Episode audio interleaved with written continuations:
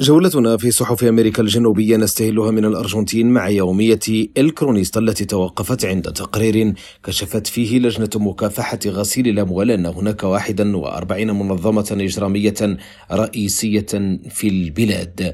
وبحسب ذات اليومية فإن ما وقع مؤخرا بمدينة روساريو كشف عن شبكة متجذرة من العمليات الإجرامية وصفقات الأموال المشبوهة وتمويل الجماعات الإجرامية التي تتجذر تتجاوز حدود سانتافي والتي تنشط في الأرجنتين في تجارة المخدرات. في البرازيل توقفت يومية غلوبو عند شد الحبل بين السلطة التنفيذية والرئيس المؤثر في مجلس النواب آرثور ليرا مشيرة إلى أن زعيم الحزب التقدمي انتصر في معظم المعارك في البرلمان ضد السلطة التنفيذية خلال الشهرين الأولين من حكومة الرئيس لولا دا سيلفا وتمكن من الحفاظ على نفوذه في المناقشات حول المشاريع التشريعية الرئيسية. أما في الأوروغواي فكتبت يومية البايس أن البلاد تستعد في أبريل المقبل لتنظيم إحصاء وطني للسكان وسيكون لأول مرة إلكترونيا أيضا كما سيتضمن